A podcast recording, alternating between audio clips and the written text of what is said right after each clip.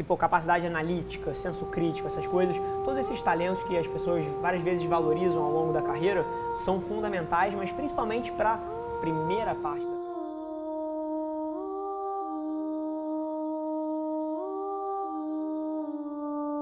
No longo prazo, todas as pessoas extremamente diferenciadas que eu conheço são as pessoas que excel, que, que ultra performam na área que você é especialista. Eu acho que Assim, na minha cabeça, uma das coisas que difere as pessoas que conseguem ser felizes com a, com a vida que têm, das que estão o tempo todo questionando, porra, porra, não tenho o suficiente, eu não ganho o suficiente, minha vida é uma merda, essas pessoas que têm perspectiva.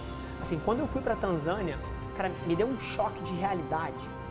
Assim, tudo que eu poderia potencialmente achar na minha vida que tinha de errado, cara, se eu tivesse a prepotência de, de achar que a minha vida era ruim, cara, Hoje em dia eu sou incapaz porque eu lembro do que eu vi lá, do que é de fato pessoas extremamente humildes vivendo com um dólar por semana, um dólar por mês.